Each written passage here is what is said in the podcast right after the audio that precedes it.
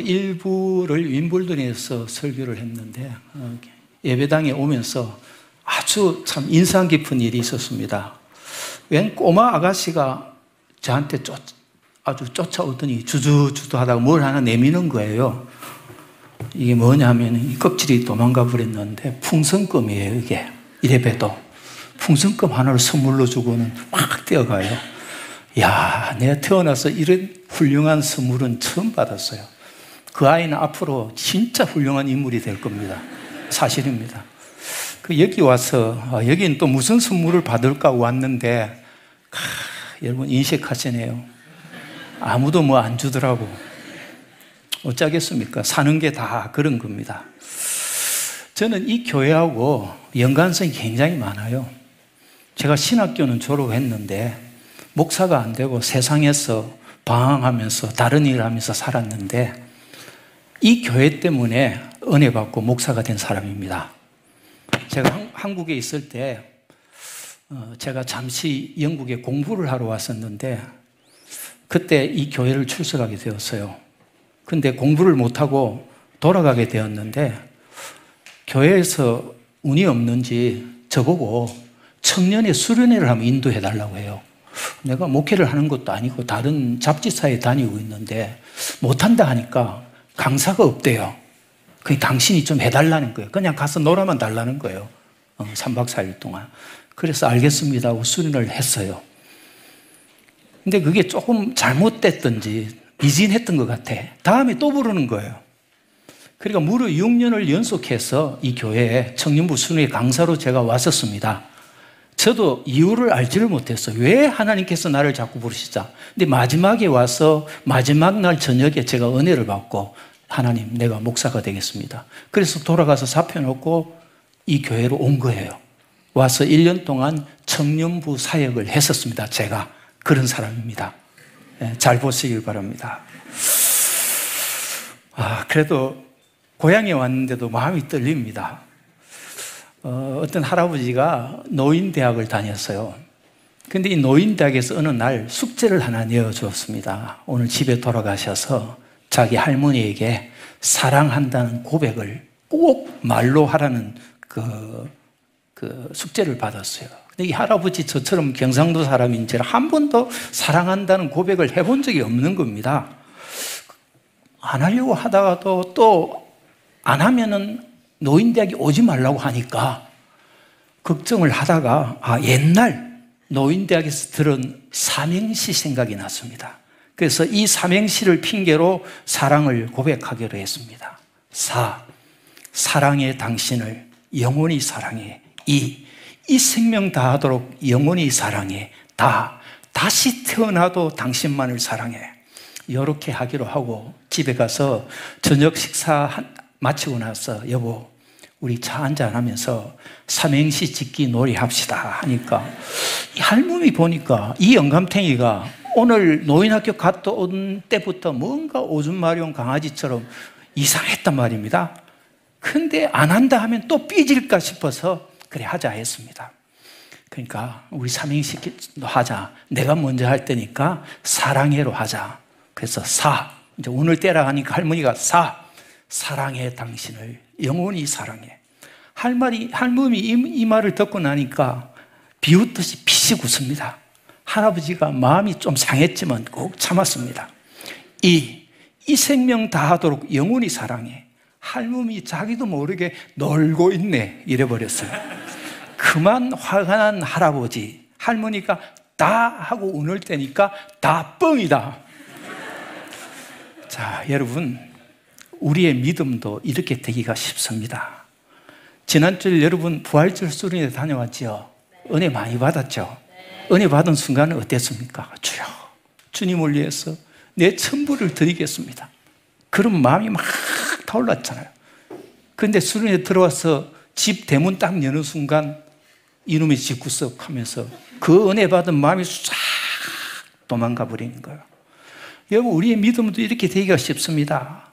은혜가 충만할 때는 뭘 못해요? 그죠? 내 가진 거다 위해서 드려도 아깝질 않습니다. 근데 조금만 어려움이 생겨도 문제가 생겨도 다 뻥이 되는 믿음이 너무 많아요. 이 교회 빼놓고 주변의 다른 교회 교인들이 다 그렇다는 겁니다. 여러분, 자, 인사합시다. 옆 사람에게. 나는 당신이 무슨 짓을 해도 당신을 사랑합니다. 인사하세요. 네. 인사했습니까? 예. 오늘 무슨 짓을 해도 용서하시길 바랍니다. 자, 오늘 설교 제목이 사람이 무엇이길래? 자, 여러분 사람이 무엇이라고 합니까? 사람 이해되세요? 이해되시는 분은 여기 앉아 있을 필요 없어요. 다 사람 거예요. 그냥 가셔도 돼요. 저는 이해 못 해요. 이 사람이 무엇이길래? 이건 제 질문이 아니고요. 다윗의 질문입니다. 다윗. 10편, 8편, 3절, 4절 말씀입니다. 안 뜨노 왜? 주의 손가락으로 만드신 어, 주의 하늘과 주께서 베풀어 두신 달과 별들을 내가 보니 사람이 무엇이길래 주께서 그를 생각하시며 인자가 무엇이길래 주께서 그를 돌보시나이까? 여러분 사람이 무엇이라고 생각합니까? 요즘은 사람이 강아지하고 개하고 비슷해 버렸어요. 어떤 집에는 개가 자식이에요. 엄마라 불러라고 아빠라 불러하고 뭐 개를 너무 사랑하는 것도 좋지만 아, 저는 조금 이해가 안 되더라고요. 아무리 사랑해도 그렇지 어떻게 개가 자기 자식이 됩니까? 개하고 자기하고 동급이라는 거야. 그래요, 여러분이? 여러분들이 개하고 동급이에요? 아니잖아요. 저는 철들면서부터 제 마음에 이 사람이 무엇일까라는 생각이 늘 떠올, 그, 떠나질 않았습니다.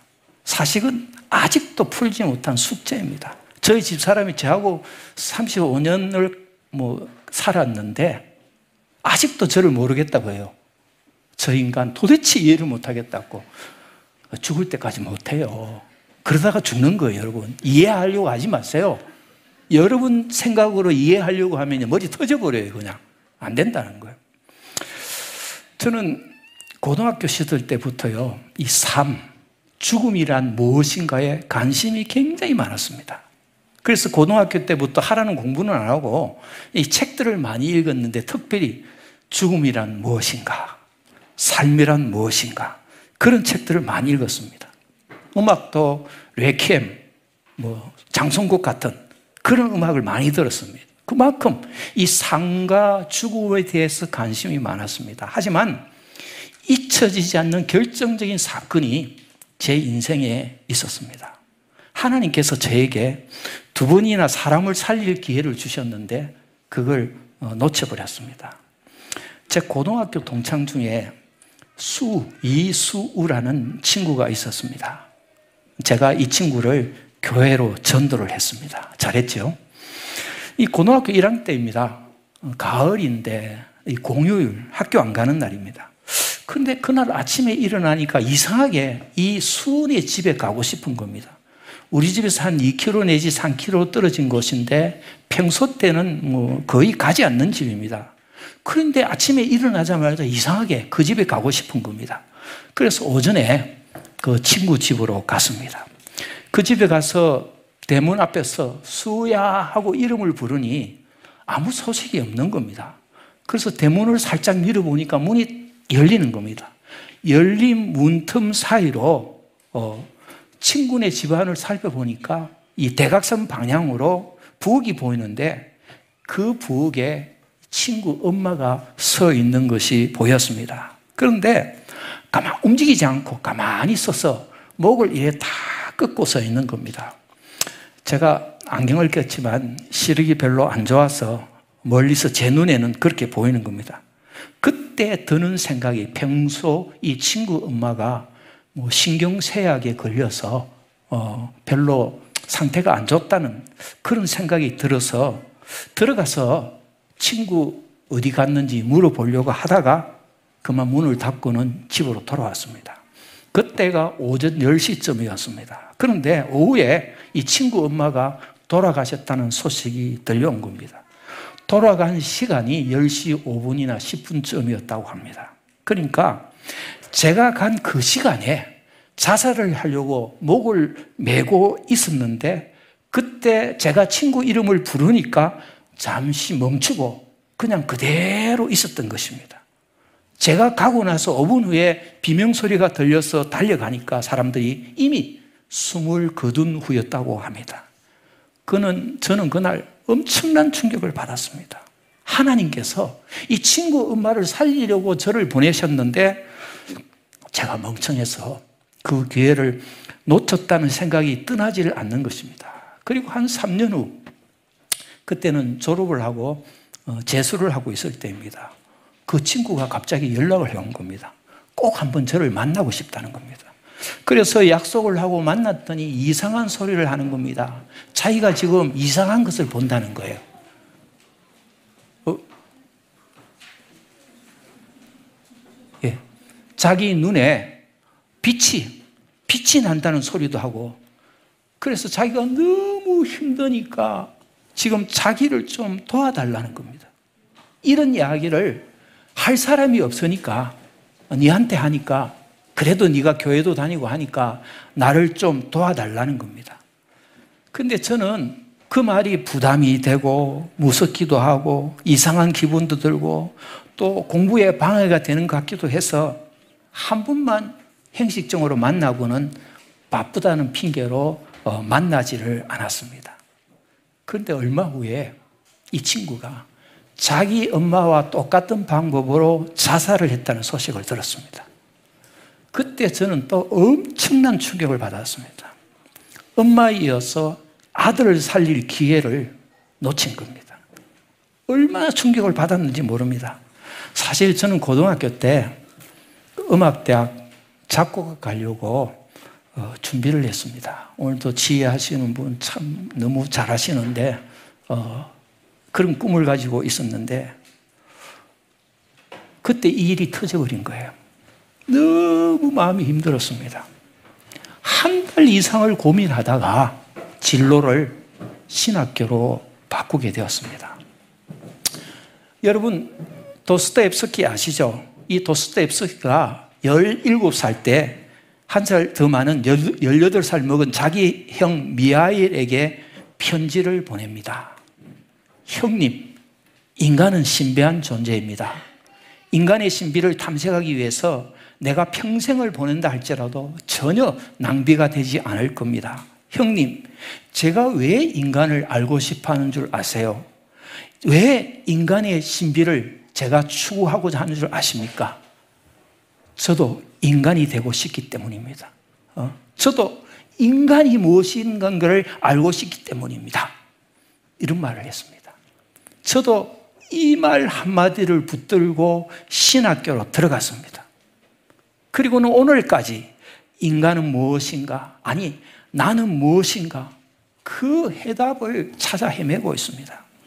그런데 철이 늦게 들어서 요즘 와서야 이 조금, 조금이나마 이 진리를 깨닫고 있습니다. 갑자기 환하게 마음에 어떤 빛이 스며드는 것처럼 깨달음 하나가 다가왔습니다. 그것은 여러분 사복음서 마태, 마가, 누가, 요한복음에 나타난 예수님이 맞는 수많은 사람들, 특별히 환자들, 귀신 들린 사람들, 뭐 이런 사람들을 다 포개 놓으면 정확히 들어맞는다는 것을 깨달은 것입니다. 여러분, 예수님이 이 땅에 오셔서 만나 주신 사람은 다 어려운 사람들입니다. 귀신 들린 사람, 병 들린 사람, 38년 동안 그냥 누워 있었던 사람, 가늠하다 잡혀서 돌에 맞아 죽을 뻔했던 사람, 이런 사람들이 예수님을 만났던 사람들입니다. 여러분, 이 도스토옙스키가요, 4년 동안 시베리아 움스크 감옥에 있었는데, 그때 이 신약 성경을 거의 달달 외우다시피 했습니다. 그것을 자기의 작품 세계에 다 반영했습니다. 그래서 저는 요즘 이 도스토옙스키에 푹 빠져서 이분 공부를 굉장히 많이 하고 있는데, 예수님이 왜 이 땅에 오셨는가? 이 땅에 오실 수 없었던 것은 바로 사랑이구나. 사람들을 사랑해서 이 땅에 오셨구나. 그 사랑이 불쌍해서 견딜 수 없는 궁율의 사랑입니다. 여러분, 예수님은 절망에 빠져 있는 사람들을 만나기 위해서 오셨습니다. 이 사람들을 치유하시고 회복시키기 위해서 오셨습니다. 하나님께서 사람이 되셔서 오신 것은 사람 때문에 오신 것입니다. 사람이란 이런 것입니다. 어? 사람이야말로 하나님을 하늘에서 끌어내릴 만큼 강력한 존재입니다. 이걸 제가 깨달은 겁니다. 인간 존재의 고귀함을, 인간이 얼마나 위대한 존재인가 하는 것을 예수님을 통해서 어렴풋이 깨달은 것입니다. 아, 그렇구나. 예수님이 사람 때문에 오셨구나. 바로 나 때문에 오셨구나. 어? 인간을 위해서 하나님이 오셨는데 인간이 되셔서 오셨구나. 여러분, 사람이 우리가 얼마나 중요한 사람이냐 하는 것은 예수님께서 요한복음 13장 1절에 보면요. 이런 말씀을 하십니다. 6월절 전에 예수께서 자기가 세상을 떠나 아버지께로 돌아가실 때가 이런 줄 아시고 세상에 있는 자기 사람들을 사랑하시되 끝까지 사랑하시니라. 예수님은 자기 사람들을 사랑하시되 끝까지 사랑합니다. 사람들은 난 너를 끝까지 사랑한데도 끝까지 사랑하는 사람 별로 없어요. 여러분들 그런 경험 많이 하셨을 거예요. 예수님은 자기 사람들을 만들고 그 자기 사람들을 끝까지 지키시기 위해서 이 땅에 오셨습니다. 그래서 수많은 사람들을 자기 사람으로 만드셨습니다. 자, 여러분, 열두 사도를 비롯해서 많은 사람들이 순교를 합니다. 지금까지 예수의 이름 때문에 죽어간 사람들이 얼마나 많습니까? 목숨 내어놓고 나는 예수 때문에 살고 예수 때문에 죽겠다고 해서 죽은 예수의 사람들이 엄청 많습니다. 예수님은 사람을 얻기 위해서 오신 분입니다. 이 사람을 얻기 위해서 밤낮 없이 다니시면서 가르치고 사람을 살려냈습니다. 여러분, 그라사의 광인 아시죠? 그 그라사 광인 한 사람을 살리기 위해서 돼지 수천 마리를 죽이기도 했습니다. 10편 37편 4절에 보면 또 여호와를 기뻐하라. 그가 내 마음의 소원을 내게 이루어 주시리로다. 여호와를 기뻐하라. Delight yourself in the Lord. 어? 예수 안에 있는 너 자신을 기뻐하라고는 말씀. 우리 자신이 하나님 앞에서 얼마나 탁월하고 위대한 존재인가를 깨달아야 됩니다.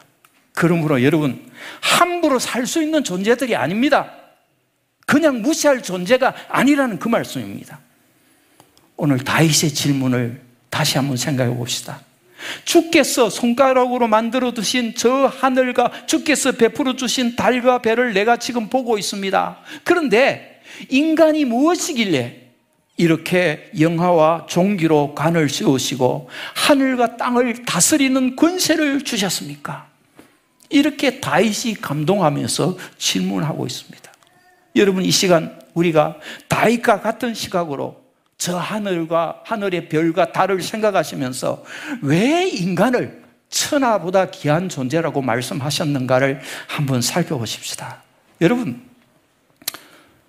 우리가 살고 있는 이 세계, 범위를 넓혀서 우주, 우주는 과학적으로 또는 철학적으로 이 존재하는 모든 만물의 근원입니다. 유한한 시간과 만물을 포함하고 있는 끝없는 공간의 총체입니다. 여러분, 우주는 끝이 없이 무한대의 공간입니다. 이 지구는 이 우주의 모든 공간에서 티끌보다 더 작은 은하계 속 태양계의 위치에 있습니다. 작년입니까? 작년 7월 초에 나사의 제임스 웹 그 만원경으로 우주에 찍은 우주의 사진 여러분 다 보셨을 거예요. 한번 보실까요? 예. 네 장입니다. 한번 더 넘겨주세요. 하, 얼마나 이쁩니까? 또 하나? 예. 또, 예, 이거 그대로 두세요. 여러분, 우리가 이런 우주의 사진을 보면서 아, 인간이 무엇인가 이걸 다시 한번 깨닫게 됩니다.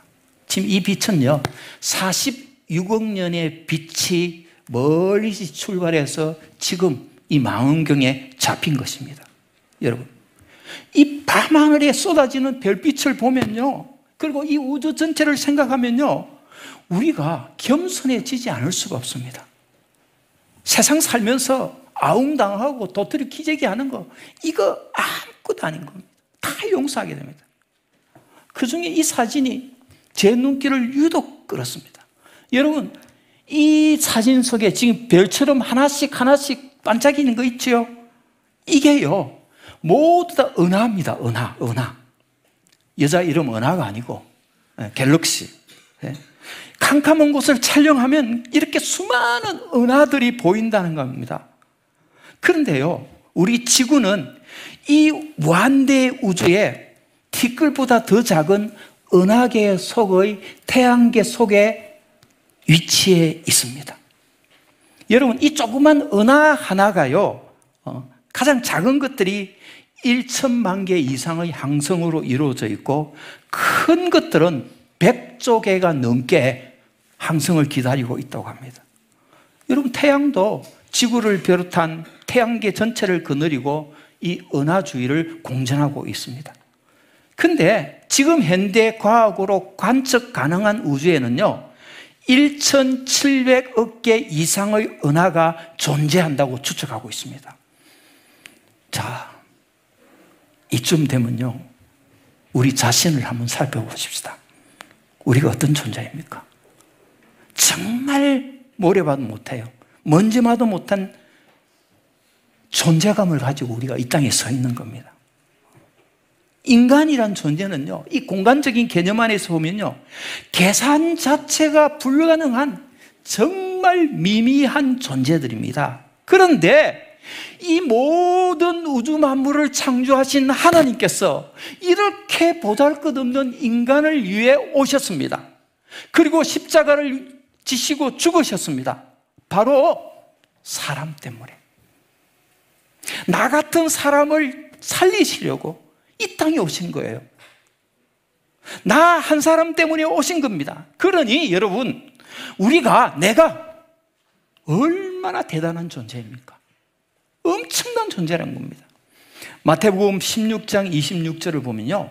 사람이 만일 온 천하를 얻고도 제 목숨을 잃으면 무엇이 유익하리요? 사람이 무엇을 주고 제 목숨과 바꾸겠느냐? 이 말은요. 우리 한 사람이, 여러분 한 사람이 온 천하보다 귀하다는 그 말입니다.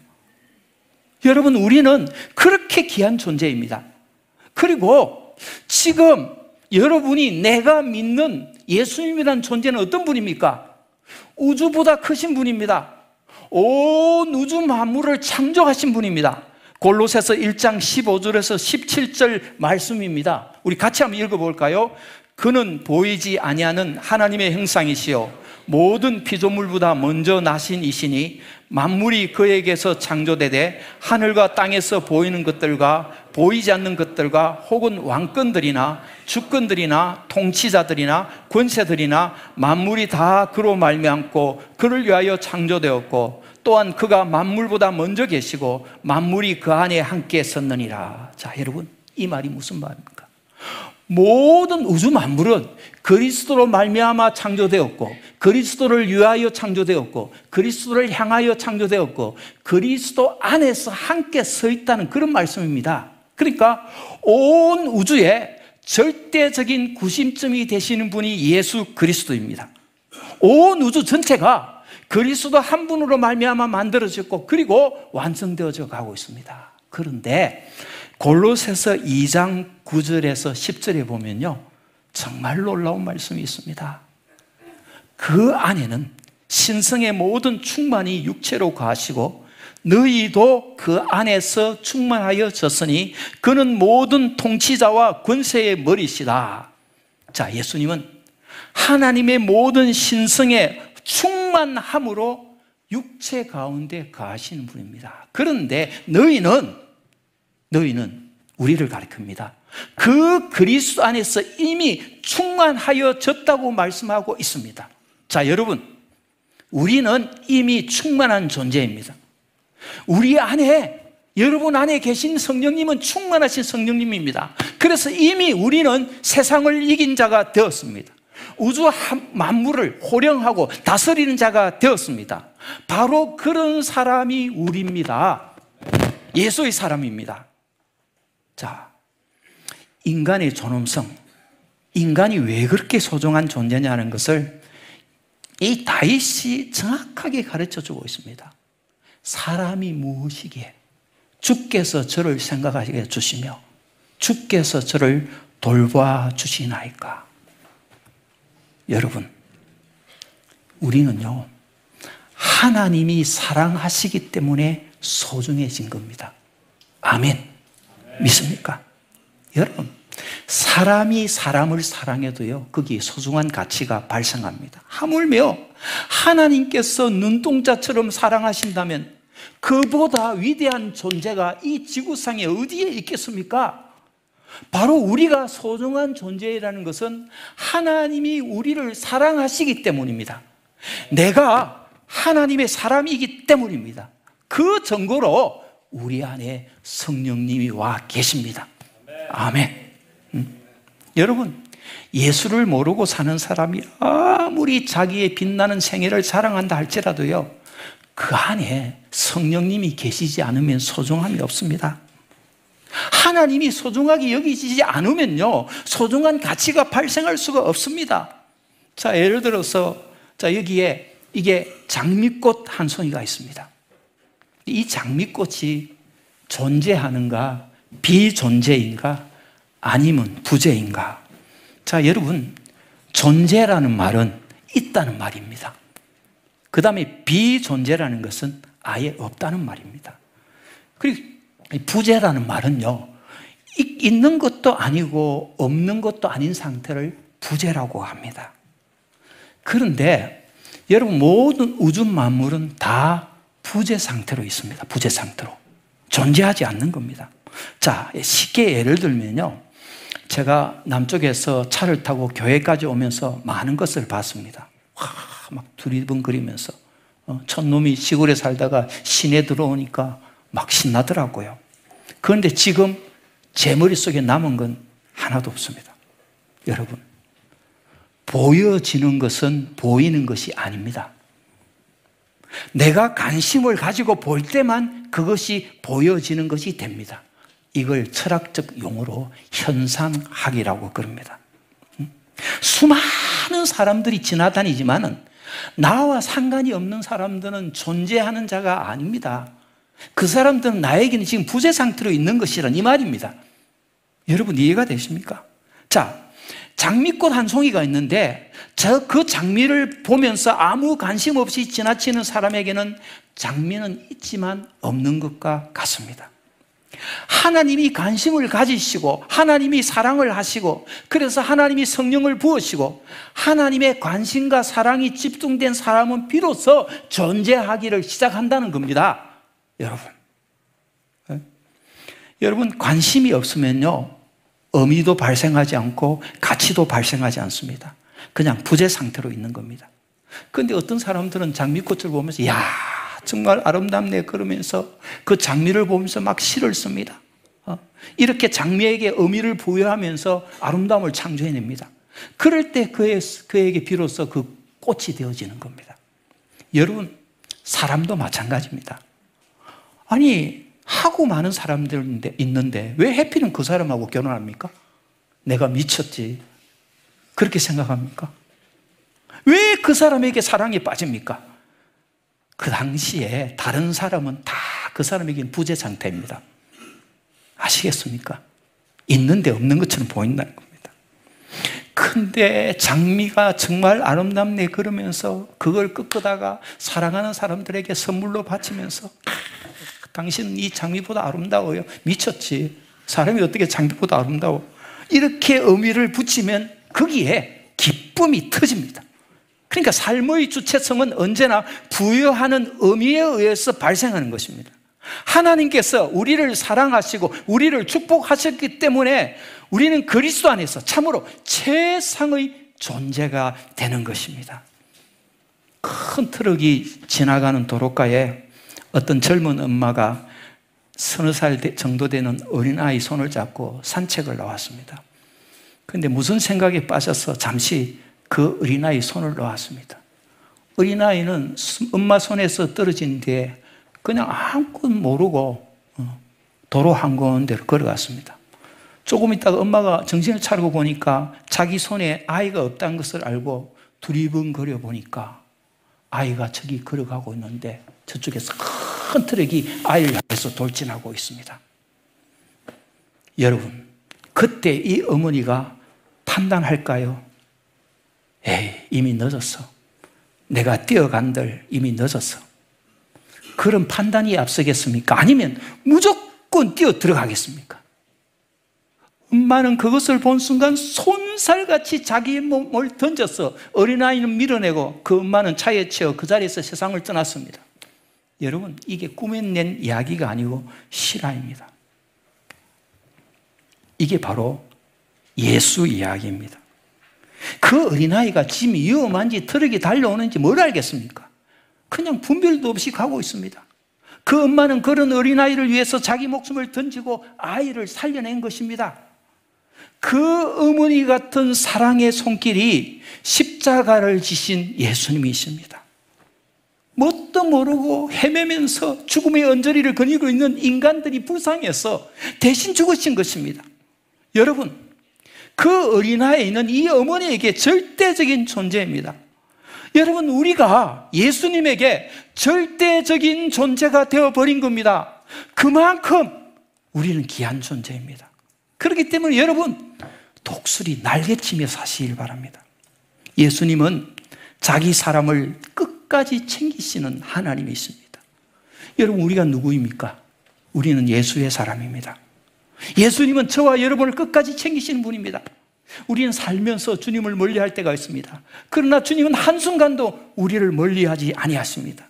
오히려 무너졌을 때, 넘어졌을 때, 주님 볼 면목이 없을 때, 그때 더 오셔서 우리를 세워주시고 힘을 주시는 분입니다. 주님을 향한 사랑이 식어지는 경우도 있습니다.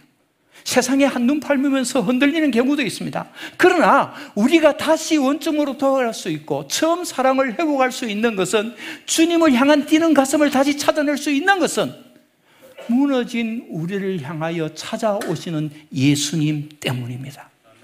여러분, 조반니 파피, 파핀이라는 사람이 있습니다. 예, 이 사람입니다.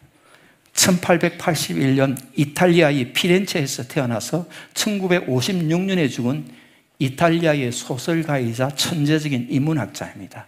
이분이 사양의 철학자, 24의 내수, 막다른 골목에 들어선 사나이 등 상당히 의미 있는 책을 이분이 30살 이전에 냈습니다. 30세 이전에, 나 30세 이전에는 여자들 뒷구멍이 쫓아다니고 바빴는데. 그리고 31살 때 말과 피라는 책을 냈습니다. 그런데 이 책이 바티칸을 완전히 뒤집어 놔버렸습니다. 그 책은 신성 모독의 무신론 선언서였습니다. 하나님은 죽었다고 선포를 한 셈입니다. 그래서 바티칸에서 검소로 다 막아버렸습니다.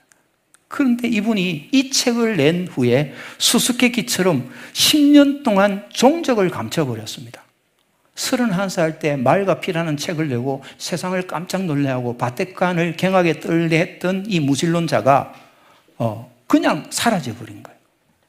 이 조반니 파피니 사건은요, 아직 굉장히 세계적인 사건입니다. 그런데 40살이 되었을 때 이 나라, 이 사람이 등장을 한 겁니다. 무신론자들을 위한 예수 이야기. 한 500페이지 되는 책입니다. 그 책에서 예수 없이는 이 우주 만물과 세계는 무의미하다는 것을 선포하면서 오직 예수밖에 없다는 이야기를 들고 10년 만에 나타난 겁니다. 뭐 그리고 난 뒤에는 뭐성 아우구스티누스 전기 하나님을 위한 위대한 사람들이 전기를 쓰고 72세가 되었을 때는 하나님의 고통을 기억하라는 또 대단히 심각한 책을 하나 내고 73세가 되었을 때는 감각이 다 없이는 희귀한 병에 걸렸어도 그런 상태에 있으면서도 마지막으로 불행한 자의 행복이라는 책을 구술로 냈습니다. 질병으로 죽어가면서도 예수 안에서 천국의 희망을 바라보는 자는 불행한 자의 행복이라고 얘기를 했습니다. 근데 여러분, 철저한 무신론자가 도대체 10년 동안에 무슨 일이 있었길래 어? 이 무신론자로 악명을 떨치던 사람이 예수의 사람으로 바뀌어졌는가? 하나님이 역사를 하신 것입니다. 이 사람이 이상한 희귀병에 걸렸는데 병원에서는 백명도 알 수 없는 그런 병입니다. 막 날마다 가슴이 쪼여오고 막 심장이 지멋대로 뛰고 하여튼 이상한 병에 걸려서 어, 죽을 날만 기다리고 있었습니다. 그런데 어느 날 이상한 일이 일어났습니다. 그 어머니가 하도 답답해서 집 앞에 나가 서 있었는데 어떤 알 수 없는 나그네 한 사람이 지나가면서 이 어머니에게 이런 말을 합니다. 지금 당신 아들이 병 때문에 죽어가고 있죠. 하더라는 겁니다. 그래서 그 어머니 깜짝 놀라서 아, 당신이 어떻게 그걸 아십니까? 그러니까 아, 그 병은 인육을 먹으면 그냥 낫습니다. 인육, 사람 살. 음. 그리고는 지나가 버렸습니다. 사람 살을 먹으면 낫는다는 겁니다. 그 정말 이상한 이야기잖아요. 그리고 본 거예요. 그 사람이 누군지 아직까지 알 수가 없습니다. 그런데 이 어머니는 그 아들에 대한 안타까움 때문에 부모의 마음 아닙니까? 지푸라기로 잡는 성경으로 자기 허벅지 살을 베가지고 요리를 만들어서 아들에게 주었습니다. 그런데 신기하게도 그 아들이 그 요리를 먹은 뒤에 깨끗이 나은 겁니다. 아들은 살아났는데 안타깝게도 그 휴증으로 음, 세상을 떠나게 되었습니다. 그리고 마지막 임종의 자리에서 아들의 손을 붙잡고 어머니가 이런 말을 합니다. 사랑한 아들아 듣거라. 제가 많은 여인의 살 조각도 사람의 목숨을 살릴 힘이 있거늘 죄 없으신 예수님의 살과 피는 모든 사람을 살려내는 것이다. 제발 예수 때문에 살다 가거라. 그 말을 남겨 세상을 떠나신 것입니다. 그 어머니를 통해서 이 사람이 어, 졸다가 깬 사람처럼 정신이 바짝 났습니다. 그리고 그날부터 성경을 읽고 또 읽고 연구하기 시작했습니다. 예수가 생명이구나. 예수가 부활이구나. 그걸 깨달았습니다. 예수의 사람으로 바뀌어진 것입니다. 그리고는 무실른 자들을 위한 예수 이야기라는 책을 저술했습니다. 자, 여러분. 이 어머니의 이야기도 우리는 너무 잘 알고 있습니다. 그것이 우리 예수님의 이야기이기 때문입니다. 내 살을 먹어라. 내 피를 마셔야. 그래야 산다. 십자가에서 심장이 찢어지면서 물과 피가 쏟아져 내리면서 그 피로 우리의 죄를 씻어 내려서 우리를 하나님의 사람으로 만드셨습니다. 이 조반니 파피니처럼 우리도 예수 때문에 살 수밖에 없는 사람들입니다. 예? 예수님이 한 사람을 얻어낸 것입니다. 그게 이 조반니 파피니입니다. 그 어머니가 아들을 얻어낸 겁니다. 사람을 얻는 기쁨입니다. 여러분. 여러분, 한 사람 한 사람을 얻기 위해서 예수님께서 피를 흘리셨습니다. 그래서 나는 예수의 사람입니다. 여러분, 예수의 사람입니다. 한 사람 한 사람을 위해서 예수님께서 목숨을 던지셨습니다. 그리고 성령님이 오셔서 우리 마음속에 들어가 계신 겁니다. 예수 안에서 너 자신을 기뻐하라는 겁니다. 그러므로 여러분, 여러분 자신에 대한 무한한 긍정과 믿음과 사랑을 가지고 살아가시길 바랍니다. 자, 사람이 무엇인가라는 문제를 생각나는 간정 하나만 하고 오늘 설교를 마치겠습니다. 미국 어느 한인 교회에 다니던 두 자매가 있었습니다. 자, 둘이서 교회를 아주 열심히 다니는 신실한 자매입니다. 근데 동생이 태어나서 한 6개월 정도 되었을 때 돌보는 사람이 등에 업고 일을 하다가 금방 이 아이를 떨어뜨려서 한쪽 다리가 없는 겁니다. 그래서 목발을 짚고 다니는데 항상 어둡고 침울한 모습을 하고 있습니다. 주변 사람들이 볼 때마다 암스럽습니다. 생각해 보십시오. 아직 11, 2살 되는 어린아이가 어? 목발에 의지해서 인생을 헤쳐나갑니다. 근데 이 아이가 어느 날 자기 언니 생일 카드를 사려고 뉴욕의 길거리에서 신호등을 기다리다가 술 먹은 미국 청년이 모는 오토바이에 부딪혔습니다. 그래서 한쪽 남은 다리마도 완전히 부서져 버린 겁니다. 그래서 안전뱅이처럼 되어버렸습니다. 기가 막힌 일이 일어났습니다. 연락을 받고 목사님이 달려갔습니다. 붕대를 칭칭 감고 있는데 너무 불쌍했고 안쓰러웠어. 차마 그 아이의 얼굴을 바라볼 수가 없습니다. 하나 남은 다리마저 부러져서 누워 있으니 얼마나 그 마음이 아프겠습니까? 목사님이 가니까 이 아이가 차가운 표정으로 이렇게 말합니다. 목사님, 참새 한 마리도 땅에 떨어지는 것이 하나님이 허락이 있어야 된다고 했는데 내 다리가 부러져서 이렇게 된 것이 하나님의 허락이 계신 겁니까? 이렇게 항의를 하는 겁니다. 목사님은 한마디도 할 수 없었습니다. 목사님, 내가 참새보다 못합니까? 이렇게 항의하는 아이. 목사님이 아무 소리를 못하고 그 아이 손을 잡고 기도를 하는데 성령께서 이사야 43장 1절로 3절 말씀을 갑자기 주시더라는 겁니다. 야고와 이스라엘아 내가 너를 창조하였고 내가 너를 구속하여 불렀나니 너는 내 것이라 불속을 지날 때에도 물 가운데를 지날 때에도 내가 너와 함께 할 것이다. 이 말씀이 갑자기 목사님의 가슴을 울려 퍼지더랍니다. 자, 이사야 43장 1절로 3절 말씀입니다. 우리 다 같이 한 목소리를 봉독하시겠습니다. 야고바 너를 창조하신 여호와께서 지금 말씀하시느니라. 이스라엘아 너를 지으시니가 말씀하시니라. 너는 두려워하지 말라. 내가 너를 구속하였고 내가 너를 지명하여 불렀나니 너는 내 것이라. 네가 물 가운데로 지날 때에 내가 너와 함께 할 것이라 강을 건널 때 물이 너를 침몰하지 못할 것이며 내가 불 가운데로 지날 때 타지도 아니할 것이요 불꽃이 너를 사르지도 못하리니 대저 나는 여호와 내 하나님이요 이스라엘의 거룩한 이요 내 구원자이니라. 내가 애굽을 너의 속량물로 구스와 스바를 너를 대신하여 주었느라. 그리고 기도하고 난 뒤에 이 아이에게 이런 부탁을 했습니다. 얘야 네 이름을 야고바 이스라엘아 이렇게 부리스는 것처럼 그 자리에다가 네 이름을 넣고 성경을 읽어보거라. 그래서 이 아이가 울다가 눈을 비벼가면서 야고바 대신에 자기 이름을 넣어서 읽고 이스라엘아 대신에 자기 이름을 넣어서 너는 내 것이라 이렇게 읽었습니다.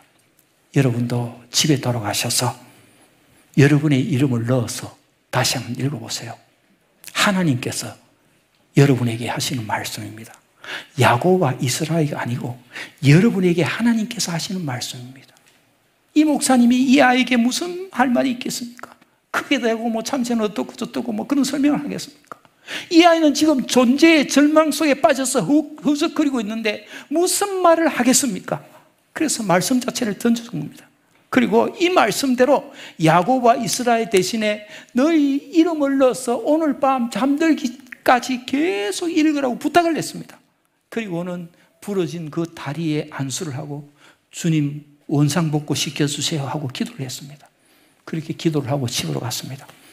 아침에 일어나서 다시 이 목사님이 그 병실을 찾았습니다. 병실을 가서 문을 딱 여니까 이, 이 여학생이 얼굴이 환한 채에 목사님 왜 이렇게 늦게 오냐고 그럽니다. 어저께는 목사를 잡아 모으려고 그러다가 어 그래서 왜 그러냐고 그러니까 아 목사님 내 다리가 안 아파요. 내 다리가 다 붙어버렸어요. 어? 어제까지 기부스를 해가지고 이 달아놓고 있었는데 어제 내가 몇 번을 했는지 모르겠는데 야곱 대신에 자기 이름을 넣고 이스라엘 대신에 자기 이름을 넣고 너는 내 것이다, 너는 내 것이다 하다가 잠이 들어버렸다는 겁니다. 이렇게 잠이 드는지 꿈인지 환상인지 모르겠는데 갑자기 병실문이 확 열리면서 환한 광채가 온 병실을 채우는데 예수님이 걸어 들어오셨다는 겁니다. 그리고는 어저께 안수하고 간 그 자리에 예수님께 손을 얹으시더니 아무개야 너는 내 것이다. 그리고는 가셨다는 것입니다. 그 이후로 쑥쑥쑥 하는 통증이 사라졌다는 것입니다. 이상해서 자기가 자기 다리를 두드려 봐도 안 아프다는 겁니다. 그래서 의사를 불렀답니다. 의사를 불러서 선생님 이게 어떻게 된 거냐고. 어? 그랬더니 의사도 아 정말 안 아프냐? 이상하다. 막 그러고 있는데 이 목사님이 목사님이 어, 나타났다는 것입니다. 그래서 목사님이 선생님 어제 이 아이 엑스레이 찍은 거 한번 보여줄 수 있습니까? 그래서 엑스레이를 보니까요 완전히 바스러져 있는 거예요. 그래서 다시 촬영해 봅시다 해서 촬영을 했는데 모두 놀랐다는 것입니다. 푸르전 다리에 다리가 부러진 흔적이 하나도 없더라는 겁니다. 하나도 안 놀라시네. 자기 다리가 아니라서 그런가 보다. 어? 어. 완전히 부러진 다리가 새로 엑스레이를 찍어 왔는데 엑스레이를 보니까 완전히 붙어 버렸습니다.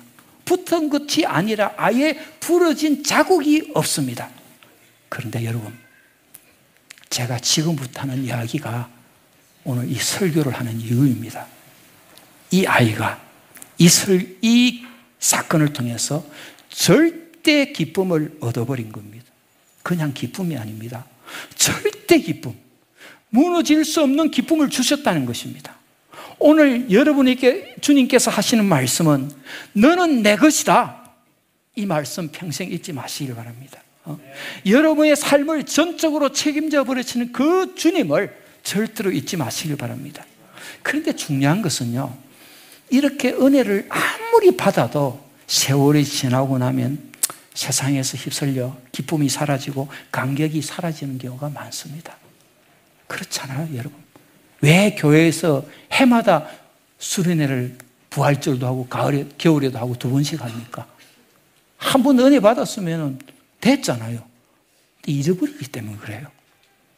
그 은혜의 간격을 잊어버리기 때문입니다. 그런데 이 아이에게 가장 큰 축복은 절대 기쁨을 회복한 것입니다. 그전에는 이 아이가 어둡고 부정적인 아이였습니다. 그런데 감사가 넘칩니다. 아, 예수님이 나 같은 사람을 찾아오셨다. 나 같은 사람의 다리를 고쳐주셨다. 여러분, 여전히 다리 한쪽은 없습니다. 여전히 목발을 짚고 있습니다. 달라진 게 하나도 없어요. 그런데 이 아이의 마음과 표정이 그렇게 달라진 것입니다. 나중에 이 아이가 자라나서 뉴욕 대학교 의과대학으로 진학을 했습니다. 그리고는 한참이 잊어버리고 살아있는, 살아왔는데, 어느 날 목사님께 청첩장 하나가 왔습니다. 뜯어보니 이 아이가 시집을 간다고 목사님이 와서 기도를 좀 해달라고 하는 것입니다. 목사님이 가서 보니까 신랑이 백인 청년인데 키도 크고 뭐 엄청난 뭐 키아누 리브스 제가 존윅을 봐서 어, 키아누 리브스보다 뭐 더 잘생겼다는 거예요. 어? 그러다가 같은 의사입니다. 근데 신부는 목발을 짚고 동양인 쪼간 아이가 바로 옆에 서 있는 것입니다. 목사님이 하도 신기해서 나중에 피르연 때 질문을 했습니다. 아니, 당신 어떻게 해서 이 아이하고 결혼을 하게 되었느냐고. 신랑이 대답이 감동적입니다. 하, 내가 이 결혼을 하기 위해서 3년 동안을 목을 메고 간청해서 겨우 결혼하게 되었다는 것입니다. 그러면서 하는 이야기가 의과대학에 같은 클래스 메이트였다는 것입니다. 이 청년도 어릴 때부터 예수 믿고 미국 가면은 그 3천 명이 넘게 모이는 미국 갈보리 채플에서 신앙생활 해왔는데 이 3천 명이 모이는 교회 안에 예수가 나타나는 사람을 한 번도 본 적이 없다는 겁니다. 그런데 학교에 와서 보니까 조그마한 동양인 여자 하나가 목발을 짚고 있는데 얼굴에 항상 내 영혼의 햇빛 비치네라는 겁니다. 늘 절대 감사, 절대 기쁨이 나오다는 겁니다. 그래서 세상에 너는 상태가 이런데 왜 그러냐 그랬더니 내 안에 예수가 계시다 그러다는 겁니다. 그 예수가 절대 기쁨, 절대 감사를 준다는 것입니다. 그래서 아, 내가 예수를 믿으려면 저 아가씨처럼 믿어야 되겠다. 그런 생각이 들었다는 겁니다. 자, 그러려면 내가 저 아가씨하고 결혼을 해야 되겠다. 그래서 3년을 따라다니면서 매달렸다는 겁니다. 진짜 반해버린 거예요. 그래서 3년을 따라다니면서 결혼하자 그러니까 처음에 농담하지 말라고 그러고 그래서 진짜다. 나는 너를 좋아하기도 하지만은 네 안에 계신 예수님하고 평생 살고 싶다. 그래야 내 안에도 네 안에 계신 그 예수가 들어올 거 아니냐. 이렇게 해서 결혼을 하게 되었습니다. 여러분, 여러분의 얼굴이 그 아이처럼 예수님이 형상이 드러나는 얼굴이 되시길 바랍니다.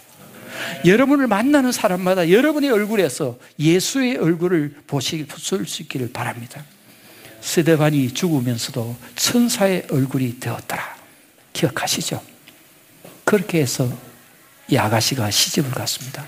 지금은 LA에서 의사 개업을 하고 있고 그 남편은 UCLA 의과대학 교수가 되어 있습니다. 그 언니는 지금 영국 에딘버러 대학의 교수로 있습니다. 여러분, 세상이 줄 수도 없고 세상이 뺏어갈 수도 없는 기쁨의 자리가 있습니다. 절대 기쁨입니다. 그것을 누리면서 살아가는 사람이 예수의 사람입니다.